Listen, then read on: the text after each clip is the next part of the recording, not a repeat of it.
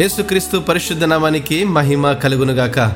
సజీవవాహిని శ్రోతలందరికీ మన ప్రభువును రక్షకుడైన యేసుక్రీస్తు నామంలో శుభములు తెలియజేస్తూ ఉన్నాను. ఎల్లప్పుడూ సంతోషంగా అనే పాఠ్య భాగాన్ని అనుదిన వాహినిలో నేడు మనం అధ్యయనం చేద్దాం. నూరవ కీర్తన మూడవ చరణంలో భక్తుడైన దావీదంటాడు యహోవాయే దేవుడని తెలుసుకొనుడి. ఆయనే మనలను పుట్టించెను. మనము ఆయన వారము. మనము ఆయన ప్రజలము. ఆయన మేపు గొర్రెలము. మనలో ప్రతి ఒక్కరము దేవునిచే నిర్మించబడిన వారము. ఎక్కడ కూడా స్వనిర్మిత పురుషులు కానీ స్త్రీలు కానీ ఉండరు. అంతేకాదు వారికి వారు ప్రజ్ఞాశాలైన వారు మెరుగుదిద్దుకున్నవారు లేదా తెలివిగలవారు ఎవరూ లేరు.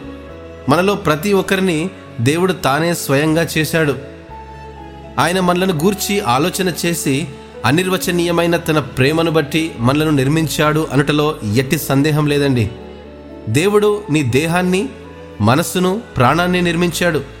నిన్ను నిర్మించడం ఇంకా మిగిలే ఉంది. అనుదినం ఆయన నిన్ను నిర్మిస్తూనే ఉన్నాడు. ఆయనకున్న ఏకైక లక్ష్యము మనం పరిపక్వత చెందడం. ఫిలిప్పి ఒకటి ఆరులో అంటాడు నేను మిమ్మను జ్ఞాపకము చేసుకునేటప్పుడెల్లను నా దేవునికి కృతజ్ఞతాస్థుతులు చెల్లించుచున్నాను. దేవుడు నిన్ను మరింత ధైర్యవంతునిగా బలవంతునిగా పరిశుద్ధునిగా మరింత సమాధానకరమైన వానిగా మరింత ప్రేమగల వ్యక్తిగా తక్కువ స్వార్థపరునిగా. బహుశా నీవు ఎల్లప్పుడూ ఎలా ఉండాలని ఆశపడ్డావో అలాంటి వ్యక్తిగా చేయడానికి ఆయన అహర్నిశలు శ్రమపడుతూనే ఉన్నాడు. యహోవా దయాళుడు ఆయన కృప నిత్యముండును ఆయన సత్యము తరతరములుండునని నూరవ కీర్తన ఐదో చరణంలో గమనించగలం.